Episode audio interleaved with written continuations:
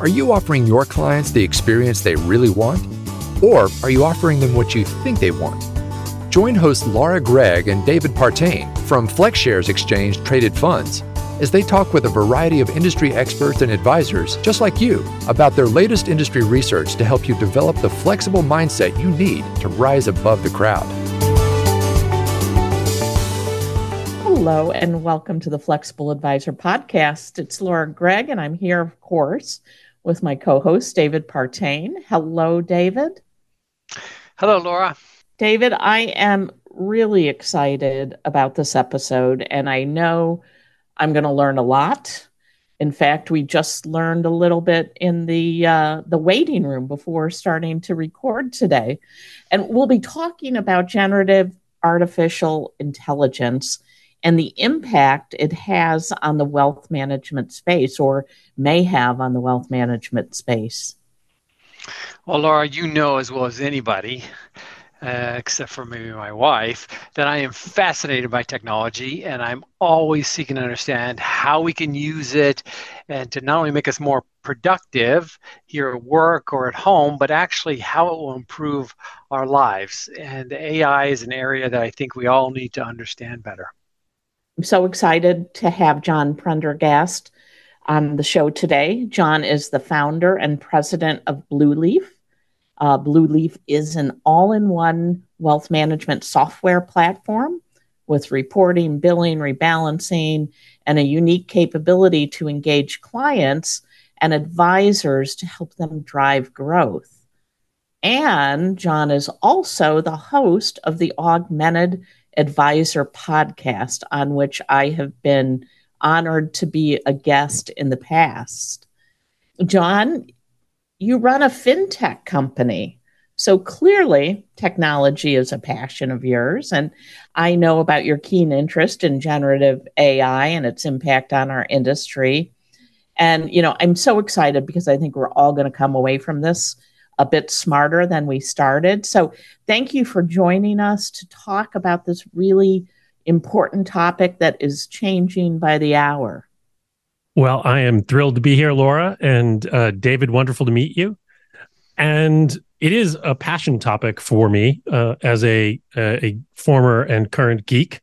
Um, I am right there with you, David. I love technology. Mm-hmm. Uh, it's one of the reasons I do what I do and uh, hopefully it'll be educational. I mean, Lori, you set the bar way up there, uh, but we will do what we we can do to help the audience of financial advisors really get their head wrapped around why they should care about this and you know why it's important because this is the kind of technology that has a global impact. I mean, it is completely global. Any knowledge worker, anybody that touches any technology artificial intelligence is having an impact, uh, and it's an impact on our clients, on our society, on the world we live in. And we know that clients need us to help them navigate that world. So we really need to understand those changes.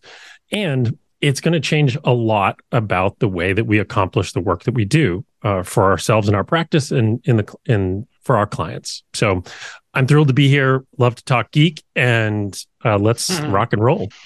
All right, let's geek out. Well, Laura knows, and as I mentioned, I love technology, but um, I also love research, and we both love research, and so that's why understanding how this all works together, I am just I'm I'm tingling with excitement. So, as we talk about the evolution of AI with you today, and learn a little bit more about you and how you think it will impact our world. I want to back up a little bit, and before we get into that, I'd appreciate if you would could tell us about your firm, Blueleaf, and why and when you founded the firm and how you're helping advisors simplify their businesses. Sure, happy to do it. Um, and Laura did a great intro. We're we're an all-in-one wealth management platform um, that's really delivers all of those expected functions, but our focus is on making everything that we do engaging for all of our users and in particular for clients. And we can engage up to 90% of an advisor's client base every single month on their behalf uh, and create a really dynamic, engaging experience. And that's what we do. We were founded in the wake of the 2008 financial crash. And that was a tough time. I'm, you know, I'm sure you all remember. Yeah. Uh, lots of us got panicked calls from friends and relatives. You know, what's going on? Um, no one could put their arms around where all their money was, and it was all spread out. And of course, the information was all spread out, and that was true times 100x for every financial advisor. And everyone needed a way to bring it all together. And we founded Blueleaf as a way to coordinate and automate all of that information and data to help automate an advisor's practice and help them engage and inform clients. And you know, today we automate all of those functions Laura mentioned, reporting and billing and rebalancing, but it really still is all built around this idea of informing and engaging and help advisors do that with their clients. And that that's really what gets us up in the morning. Well, I'm about to mention a sore subject for Laura and I, but we were apparently in New York together at an awards ceremony for the Wealth and Management Industry Awards, commonly referred to as the Wealthies. And while Laura and I did not win, even though I was wearing a tux, um, I wanted to ask you congr- first say congratulations on that achievement. And thank you. While we didn't win, I want to let you brag about yourself and tell us a little bit about the award. The thing I brag most about is I still fit into my tuxedo. Uh, so that was and fantastic. You both looked fabulous that night, by the way. Uh, it was the first time in maybe a decade where I wore a tuxedo. It's it's uh, it's not a thing I do often, yeah. so that was that was certainly fun.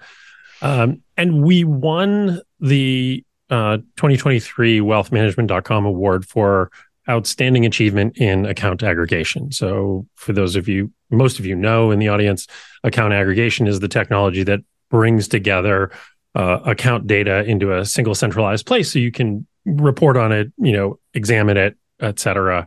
And in particular, retail account aggregation, where you bring in outside assets. It might be a bank account, a brokerage account, it might be a 401k, and you pull all that together. And most of you know that your experience with aggregation to this point has been, well, in a word, terrible. And there's a lot of reasons for that. And we've been wrestling with aggregation technology for the last decade plus. And we realized a few things. Uh, one, no single aggregator could deliver adequately. What just wasn't possible. Uh, and that's in terms of coverage, they don't all connect to the same institutions or all institutions. Stability, they don't stay connected and sometimes can be broken for months. And support, there isn't any. Advisors are pretty much on their own and really don't have the expertise to do that. So we built a system that addressed all of those issues based on two key concepts. One, deliver multiple aggregators, and aggregators are folks like Plaid and Yodlee uh, both of whom we we pull together and directly support end users. That is the clients of the advisor, so that the advisor doesn't have to, their firm doesn't have to, and their enterprise doesn't have to. Blueleaf does that. And multiple aggregators means that we connect to more institutions, we get a choice of better quality data, and an ability to switch or recover from problems sooner than if we had to depend on a single aggregator. And the direct support of end clients means their their questions, their issues get resolved faster by our experts without the advisor or their firm having to lift a finger. So that's why we got what we got. That's a completely new concept. And that is built into Blueleaf proper as part of our all in one service, but it is also available for enterprises to incorporate into their technologies. Wow, John, that is so exciting. Uh, and I know that, um, you know, it's been a need for a long time. And so, you know, I'm thinking now, like, what are we going to talk about on our next podcast? And clearly it's going to be aggregation, right? but today, you know, we're going to talk about AI. And I've, you know, you and I have been talking for a while about having you join us on the Flexible Advisor. And so I was absolutely thrilled when you suggested today's topic because it's one that we have not covered so far on the podcast. And, you know, quite frankly, I I don't understand much, if anything, about AI and let alone generative AI. When you brought that up, I immediately went to Google and looked it up and tried to learn a little bit. Um, but I don't think I'm alone in that. Um, so, why don't we start from ground zero? Let's start with the basics. And, you know, how have most of us already been interfacing with artificial intelligence and maybe not even realizing it?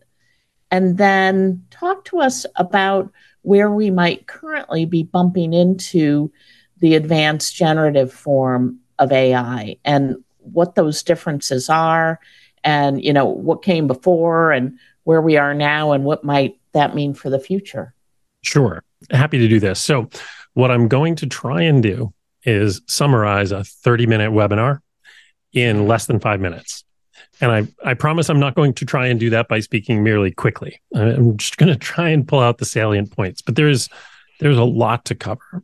So, you know, first off, what is AI? And you know, most people, when you think of artificial intelligence, uh, if you're a movie person, you you may think of a word Cyberdyne Systems. You may think of the Terminator movies, or you may think of C3PO and and the like. But you know, artificial intelligence is really just the science and engineering of making intelligent machines, and that's a little bit vague. And it goes to the question of what is intelligence. And there's another movie reference here, the Imitation Game. Uh, some of you may have seen. It's about a guy by the name of Alan Turing who came up with a test and was really one of the early pioneers in artificial intelligence. And it was really called the Turing test, and that was to determine can a human distinguish if they're speaking to a machine or a human, and that was um, that was the original test of what was artificial intelligence. That's getting a lot harder these days, and so even that definition is changing. But artificial intelligence is really simply the idea of a machine learning, and it learns on its own, fed by data and information, uh, et cetera. But there's no human programming rules; they form on their own in the machine. And most AI up to now, we've all been interacting with AI. If you've been online, you've been interacting with AI, but it is not this new fangled generative AI. Uh, mostly what we've been experiencing out in the world is something called a classifier. And a classifier is exactly what it sounds like. It's used to analyze, classify, optimize, and recommend. Think when you're on Amazon, the recommended products. Um, mm. Think about the algorithms that determine uh, which ad to serve you. These things are by and large machine learning or artificial intelligence.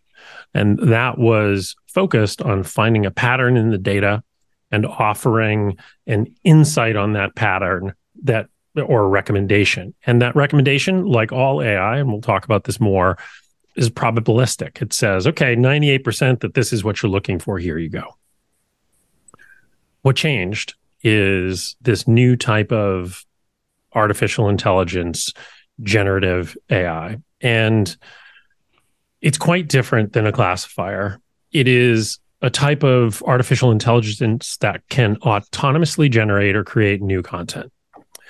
And it's much better at understanding patterns and relationships and data, and then can produce or synthesize uh, new information from that data. So it literally creates, not exactly out of thin air, um, because it needs some basic building blocks, but it can create. So anything that's data, it can create. If you give it a training set and you give it some instructions, it'll go try and make something happen. And that is really quite unique. And that happened.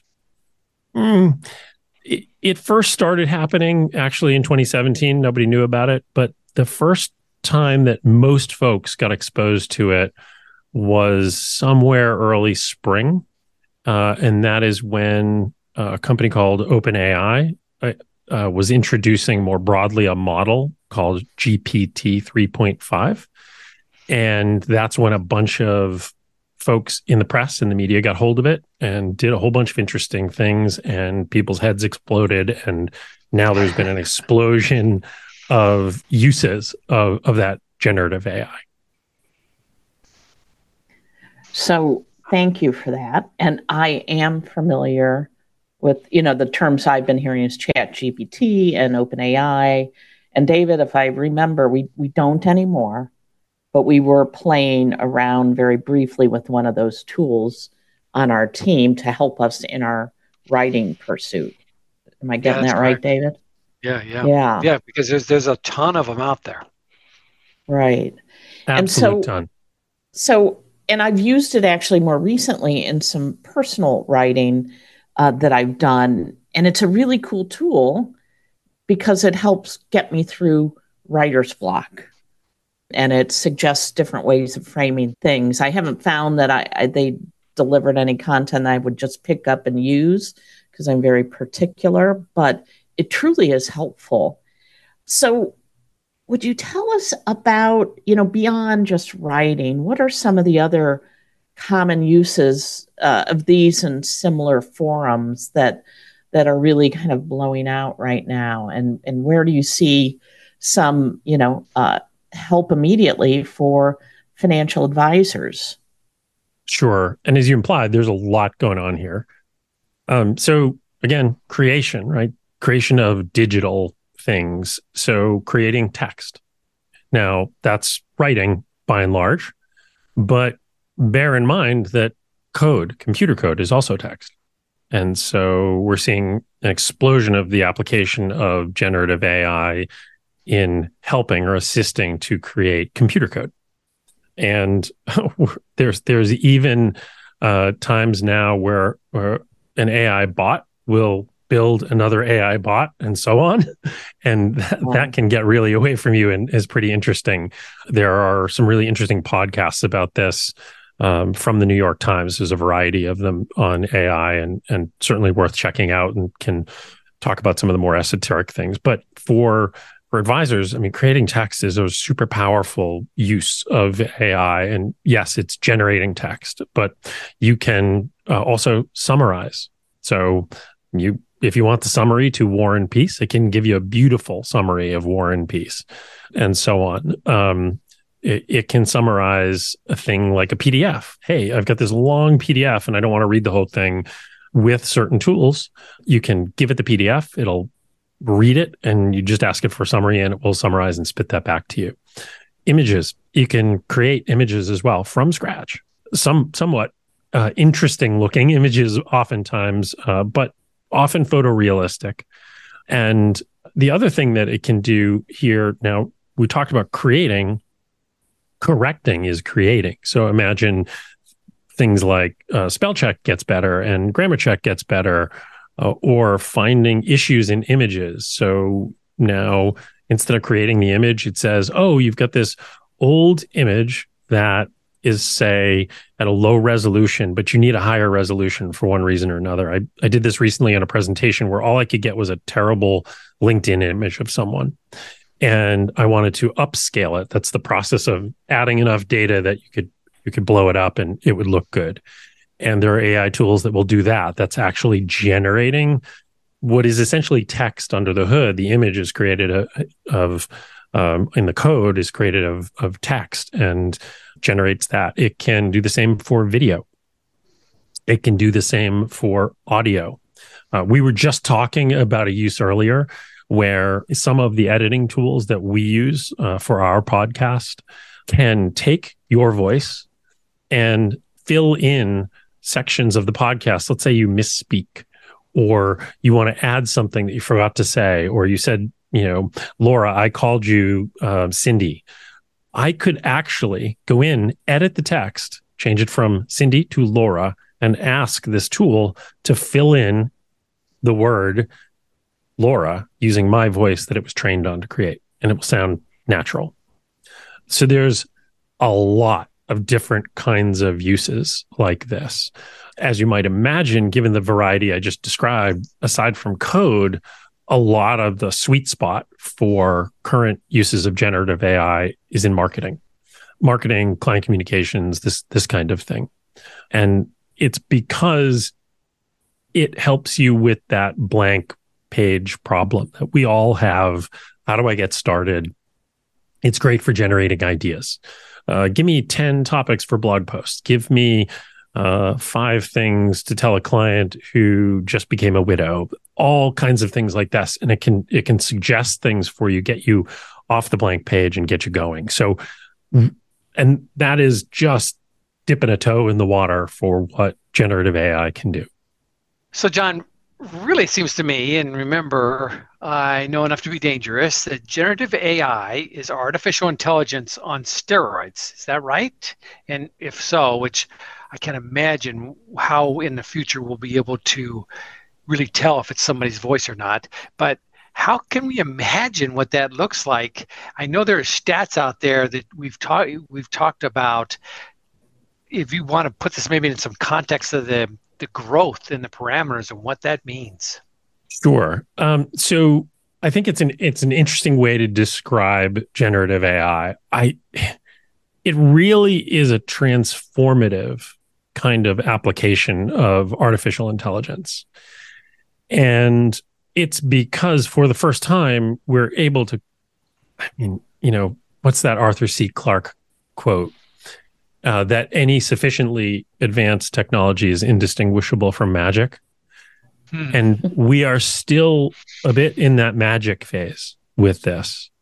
One of the New York Times writers that did was doing a podcast on this, I think it was in, in early March, actually got the AI to sound like it was in love with him. And and actually behaved a bit like a stalker. It was it was a bit shocking. Um, and we all anthropomorphize technology. But I think it's really important to remember that this is just an algorithm that is doing fantastic things, but underlying it, it's a probability engine that is spitting out what is the next most probable word that you wanted based on my training set and the prompt you gave me. And that is all it's doing. But that is transformative. So I think what you were talking about here is sort of how we got here, right? So why is this is this different? And we had this tipping point um, in maybe November of last year where we we got up near a trillion parameters in these models that these are all based on, and that's when the capabilities sort of ran away, you know, from uh, what was previously sort of a, a novelty. You remember Alexa when the technology would misspeak or misunderstand you, and it was, eh, it's not really doing it. And then we got to this point where it could generate really astonishing levels of detail and quality and quantity of, of information. And so the question I often get asked is, why is this happening now? Why suddenly? And there are really three basic building blocks that all changed pretty nearly the same point. One is the scale of data. So the data available for these models is at a completely unprecedented scale. And now you can access data that essentially represents the entire internet. So that's that idea of the growth of parameters that we talked about. Parameters are just things inside these models. Uh, but the data has to feed it to do that. And so you can access data at the scale of the entire internet. The second piece that tipped is the computing power required to consume and analyze that. That's really changed. And that's a result of cloud computing coming along over the last 10 years or so. And then finally, the models. And this is the more technical part. Um, these new architectures for deep learning that take advantage of all that data and computing power. Um, and that there are models called transformers and diffusion architectures. We won't get into that but they had to evolve to deal with what are called long range dependencies. This idea that if you're going to create inferences and probability calculations across trillions of points of data, you had to actually be able to infer a connection between data point one and data point three trillion. And so the new architectures that, that came along that enabled that. And that all sort of happened at, at a pretty similar time and hit an inflection point that really mo- most of us learned about in say March of this year, um, and it took off. Um, and that is why it feels like it is AI on steroids because we've never seen anything like it. Now, there's another type of AI which uh, I alluded to earlier, which is that Cyberdyne system self-aware thing, and this is nothing like that. Um, that would be referred to as artificial general intelligence, and folks are still working on that. It's not possible just now. Some people say it never will be. Some people say it's around the corner. Who knows? But that isn't what this is. These are also known as large language models because of all the data that they're and all the language data they're trained on. And it's really a fantastic technical accomplishment that's led to this boom of innovation around this new capability to create from scratch. So super exciting. Yeah, it is. It is exciting, and yet I'm sure for a lot of financial services firms, including regulators, it's a bit scary. In fact, I know in our firm, like many others in this space, we are strictly managing and even in a lot of instances forbidding the use of generative AI, at least for now. And so, as a regulated industry, I understand it, but we need to ensure that we're not using these AI capabilities in way that, ways that can hurt our clients or our organizations. I'm curious to get your thoughts around those concerns because I'm sure advisors have them and what you're seeing throughout the advisory industry. And in your opinion, what's additive, offers lower levels of risk, and what are the areas that could have profound negative impacts if used incorrectly? Sure. So the industry should be concerned. And there are a lot of reasons for that. And hopefully, I'll offer an analogy that will say both why and how to think about controlling this. But there are a lot of aspects about uh, generative AI that do not currently lend themselves well to what we do in this industry, um, which must be fact based. It must be correct at all times. And it has to be right for a client. And generative AI is not necessarily good at all of those things. Um, there is a, in, it's a technical term called hallucination, uh, that generative AI has hallucinations. And what that really refers to is when that probability engine just makes something up. And it makes something up because it says most probably you would like uh, that fact to have come from wealthmanagement.com. And so I'm going to just make this up and say it came from wealthmanagement.com and give you this fake URL that doesn't work. And it will, it will do that. And it will do that for a variety of, of things, which is comical and tragic all at the same time. There are new capabilities which reduce that likelihood. Um, and as for instance, OpenAI now uh, allows you to connect that to a browsing experience, and so you can get it to, you know, operate from live data on the internet, et cetera.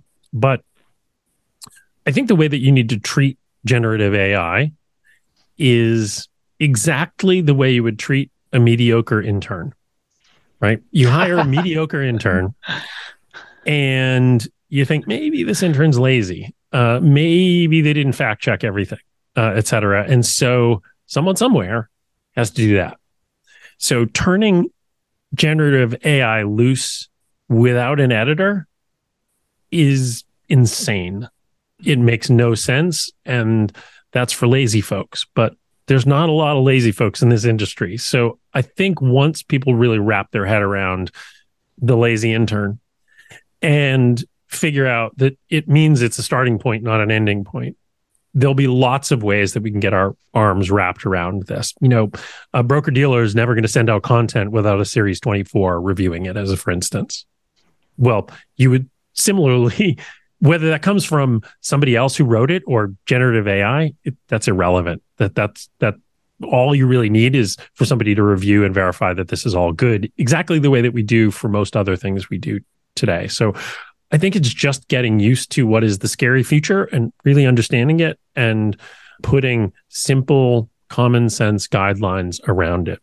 There are other uses which are a little dicier, right? There are folks who use AI in investing and you really got to be careful about that. There are good good applications there.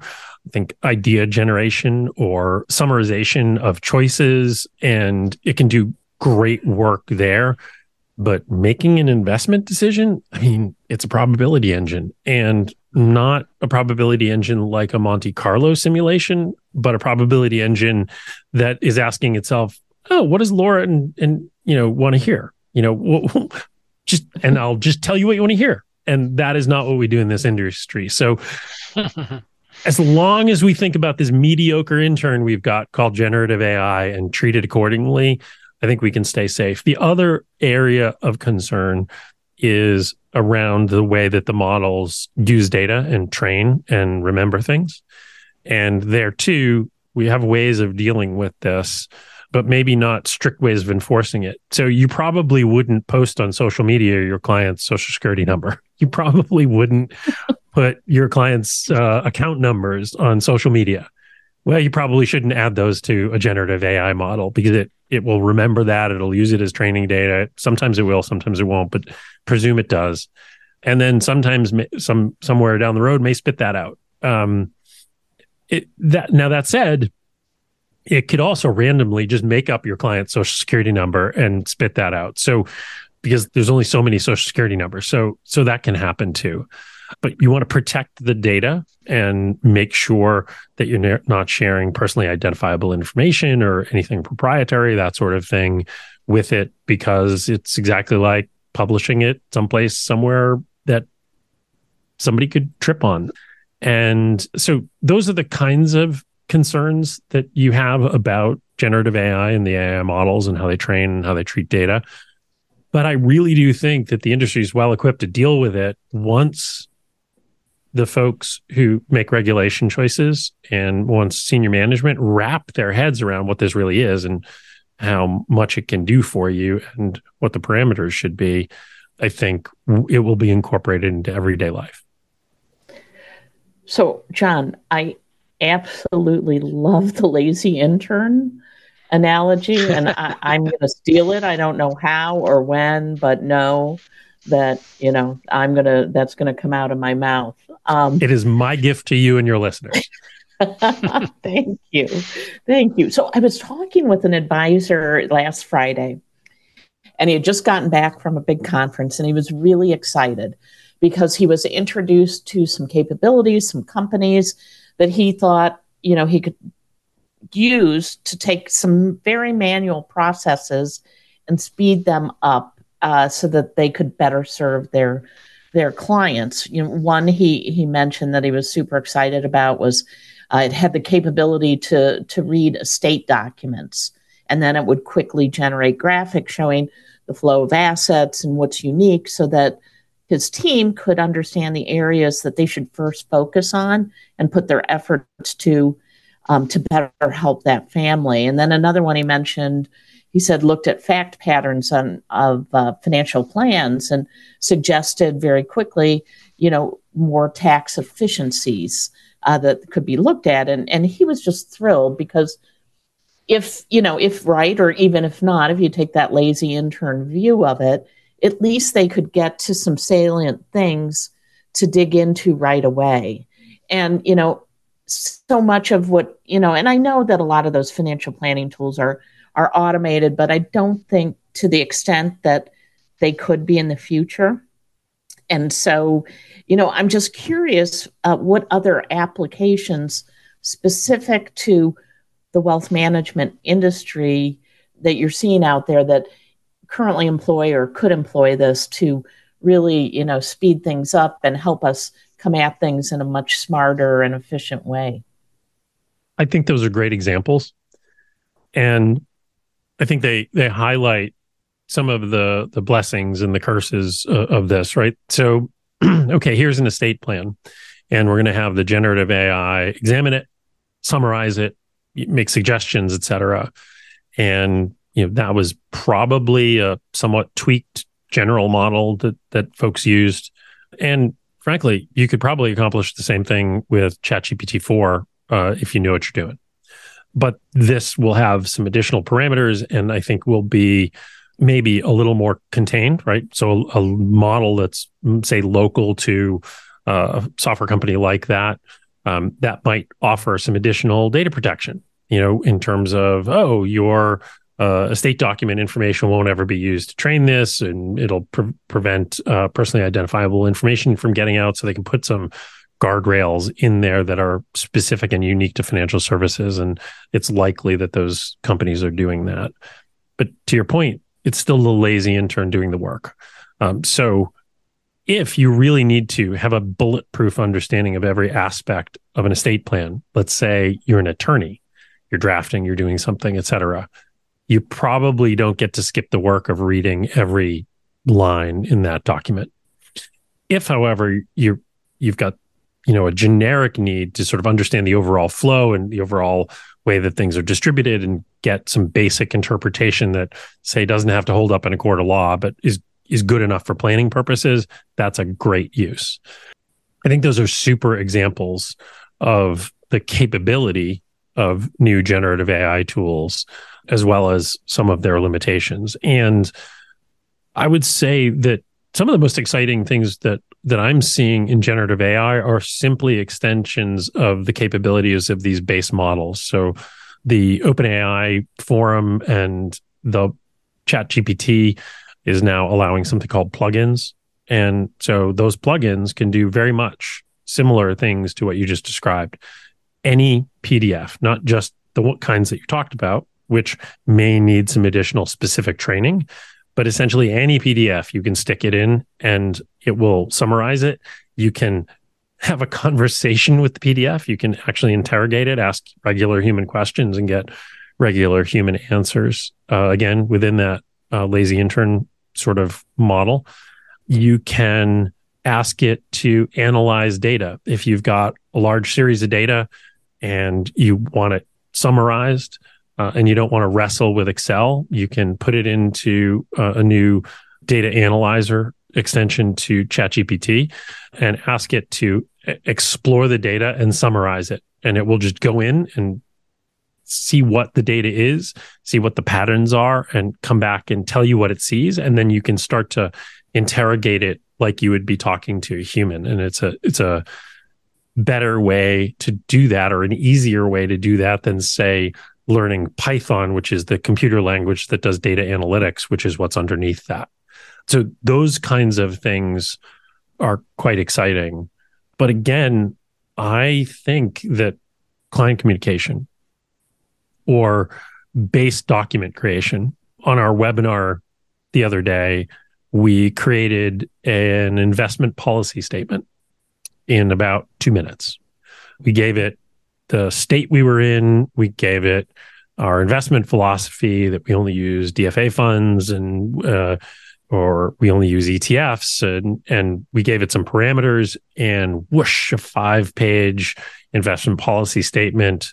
Uh, we re- refined it a little bit, asked asked it to you know highlight areas where uh, we'd want to customize, and bam, we had a base template for an investment policy statement. And you'd read that stem to stern, but and, and edit it before you'd ever use it with a client. You'd have it reviewed by an attorney, you know, your compliance people, what have you. But you got there in two minutes instead of two hours or two days. And so those are the kinds of things that I think it can do and be really useful. But again, you have to treat everything like it's the lazy intern. It got you started and then and you go from there. And the other thing you can't really do is come up with the ideas you know, Laura, you and I talked about the idea for the show. You could ask ChatGPT for, you know, 10 podcast topics for financial advisors and it will come up with a few ideas. But then what? There's no unique perspective there. It's just a summary of other thing it's read plus a probabilistic algorithm. There's no unique insight there. Um, so that all still has to come from humans so John, I guess you know we're we're we're probably beyond our normal time, but um, and I know we could go on for much longer, but I am curious. The logical question is: Is Blueleaf currently integrating any of this generative AI into uh, its tools at this point? I'd say we're in an experimental phase. We expect to leverage these technologies, but we are focused on the controls at this point you know, how do we make it safe, secure, protect private information, et cetera? And we kind of start from that security and safety perspective. We have some really interesting uses of it, but a lot of the way that we would use it would be under the hood as a reporting platform. If we do anything on the front end, um, there's a concept that a number of companies have used called chat UX. Um, so you can basically chat with a piece of software and and say instead of generating a report by going to here and doing this drop down, et cetera, you can just ask it to give you a report for Q4 for this client. Uh, I want these five sections and do X. And then without you having to know anything about the software, it'll just go do it. So we're we're looking at an application like that, but it's not clear that that is a great application from the perspective of most advisors. We find a lot of advisors actually enjoy being good at the software that they use with clients and want that level of command and control as opposed to as opposed to sort of outsourcing that. But there are other uses we are looking at in and around data enhancement. So data comes in from, say, Charles Schwab. Um, what other information can we know about that particular position, or what happened to that security today, or you know those kinds of things. So there's a lot of ways that we're looking at it, but we're starting from safety and security first. Wow. Well, John, there's so much we could talk about this topic, but unfortunately, our time is up for today.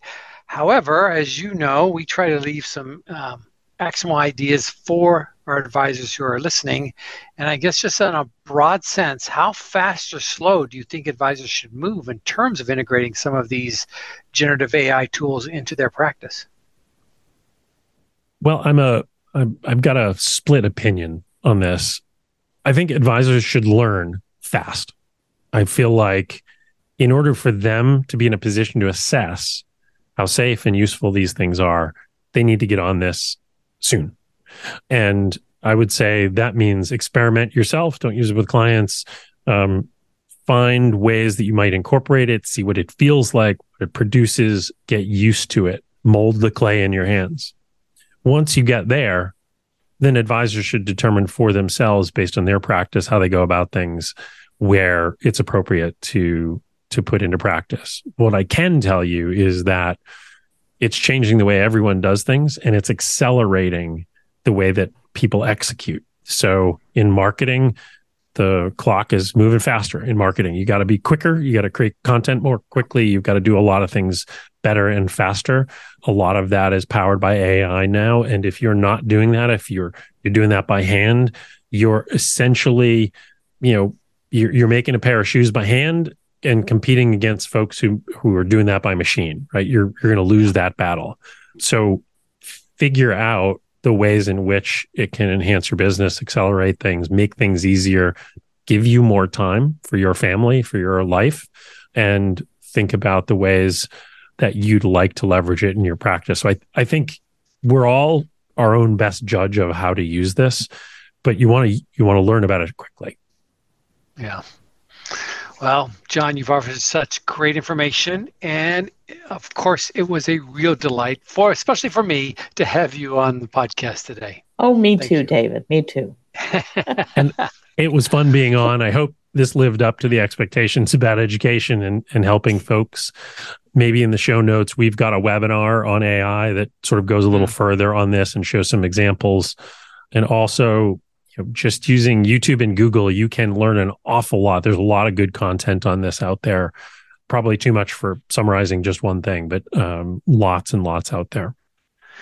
Which for Laura, Google is her happy place as a researcher. So if you're an advisor and would like to know more about Blueleaf and simplifying advisors' lives through technology, please visit blueleaf.com. That's B L U E L E A F, or follow the link in the show notes. Thanks for listening to The Flexible Advisor. We created this show for advisors to help them grow their business. If you like this podcast, consider subscribing and leaving us a five star rating, and most importantly, sharing our podcast with other advisors. For myself and Laura Gregg, we want to thank you, our listeners, for joining us on today's episode of The Flexible Advisor. Thank you for listening to the Flexible Advisor Podcast. Click the subscribe button below to be notified when new episodes become available. The information covered and posted represents the views and opinions of the guest and does not necessarily represent the views or opinions of FlexShares Exchange Traded Funds or Northern Trust. All investments involve risk, including possible loss of principal. Before investing, carefully consider the FlexShares investment objectives, risks, charges, and expenses. This and other information is in the prospectus and a summary prospectus, copies of which may be obtained by visiting www.flexshares.com. Read the prospectus carefully before you invest. Foreside Fund Services LLC distributor. The content has been made available for informational and educational purposes only. The content is not intended to be a substitute for professional investing advice. Always seek the advice of your financial advisor or other qualified financial service provider with any questions you may have regarding your investment planning. Although we attempt to keep the information complete and current, we do not warrant that the content herein is accurate, complete, or current. We make no commitment to update the content herein. It is your responsibility to verify any information before relying on it. The content of this podcast may include technical inaccuracies. We may make changes in the products and or services described herein at any time. We provide you this information with the understanding that we are not rendering accounting, legal, or tax advice. Please consult your legal or tax advisor concerning such matters.